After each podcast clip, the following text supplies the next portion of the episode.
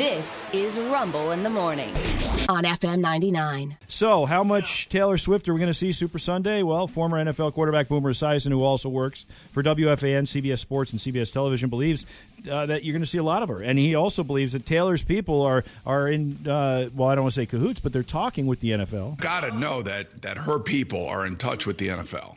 And her people are probably saying, if you want her at the game, you got to you got to pay for the jet coming back from Tokyo. and, and and she needs her own suite. Wait, what? The, what? And she needs her own suite. Oh. What? I'm telling If you, If she man. wants to be there, she could do it herself. This no. is business, man. This is this is all about business. How many times are we CBS going to show her? oh yeah, I mean, And are we going to show her an arrival shot? she doesn't even like it though.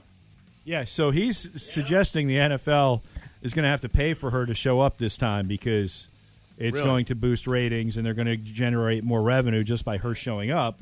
Uh, Boomer continues. I mean, what's interesting is that if the NFL does pay for all this stuff, you know, I mean, it could be like, okay, we're, we'll take care of all of that, but we want to be able to shoot you as you get to the stadium. We want to be able to, you know, whatever. You would think. Is this one of those boomer breadcrumb things because you've heard that this is actually what's going on, or is this just your guess? I think it's my guess in this Oh, okay. case. All right. I have a feeling. I have a feeling that she is so powerful, so consuming, and the the metrics show you how successful the NFL has been with her being a part of it. Yeah, she's worth 1.1 billion right now, uh, which is amazing. Uh, Boomer, by the way, is going to point out now how much the NFL has profited from the Taylor Swift dating Travis Kelce relationship. and they can break down what they believe is her financial impact on the NFL. And that number is close to three hundred and fifty million dollars. I in the mean, how short did they come been up with that? I mean, that to me is like Impressions, uh, Impressions. followers, uh, social media. It's everything.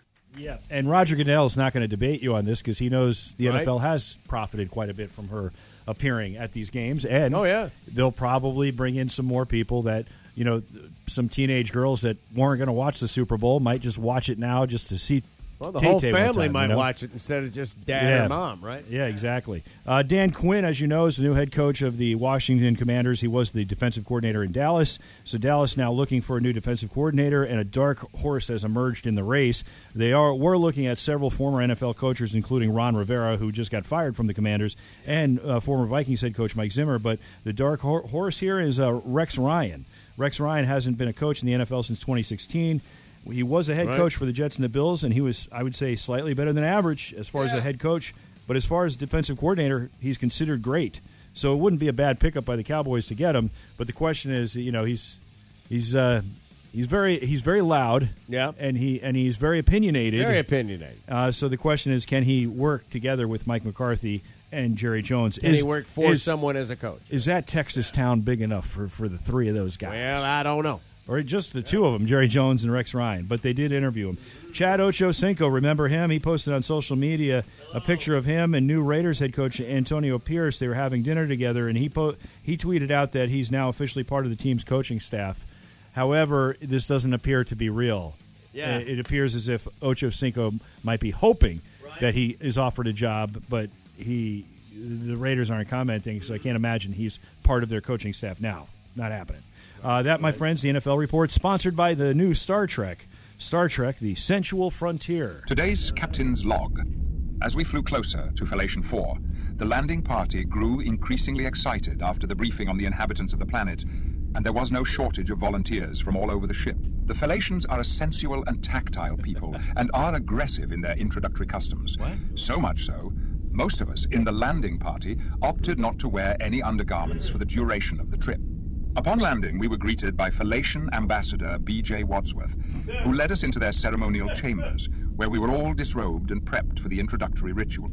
It was clear that the Phalatians had never encountered Klingons before, because their eyebrows raised and their jaws dropped when they disrobed Worf and saw firsthand the thunder and lightning he carries in his trousers.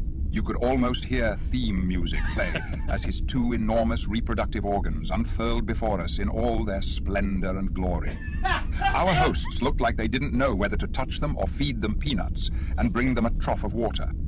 Yes. wow. Sounds like Run Arena's books. Uh, so good. In the NBA last night, Donovan Mitchell uh, had 40 for the Cavaliers in a victory over the Wizards. Miles, Miles Bridges, your guy, Rick, 45 for the Charlotte Hornets. Not enough, though. Raptors beat them. Golden State easily beat the 76ers because they're without Joel Embiid. 127-104 was the final there. Kristaps Porzingis, 31 points for him in the Celtics victory over the Hawks. Heat beat San Antonio. Pelicans over the L.A. Clippers in L.A. A little bit of an upset there. Detroit Pistons, huge upset because they suck so bad. They were in Sacramento and they somehow beat the Kings. In college hoops, number six Tennessee topped LSU. Number nine Duke beat Notre Dame. Outside the top ten, the ODU Monarchs on the road lost to the Southern Miss Golden Eagles, uh, 78-73. And the JMU Dukes beat the Arkansas State Red Wolves. 77 to 73. Yeah. Uh, on the ice, Rangers 3-1 winners over the Lightning. Maple beat the Dallas Maple Leafs beat the Dallas Stars 5 to 4 and the Minnesota Wild squeaked one out over the Chicago Blackhawks 2 to 1. Here's your fun fact and it's coming from Super Bowl 9. I did not know this. Super Bowl 9. That was the Vikings and Steelers. The Steelers beat the Vikings. The Vikings don't win Super Bowls. When they get there, they lose. They Yeah. like the Bills. Yeah, yeah. But uh, the Mary, Mary Tyler Moore show, which was set in Minneapolis, Right.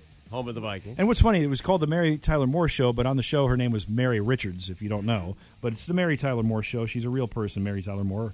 And uh, she had to apologize to the Steelers fans uh, after they won the Super Bowl because they did an entire episode, which aired the night before the game, right. in which the Vikings beat the Steelers. Really? And she felt bad shooting it because she didn't know who was going to win. Right. And, you know, maybe Wow. if the NFL had called her and told her the Steelers were going to win. Yeah, you know how they do. Yeah, then Yeah. sh- then The she script. Then they could have changed things. Sure, bit. the script, But yeah. you know the you know you got to let gotta let people know. Yeah.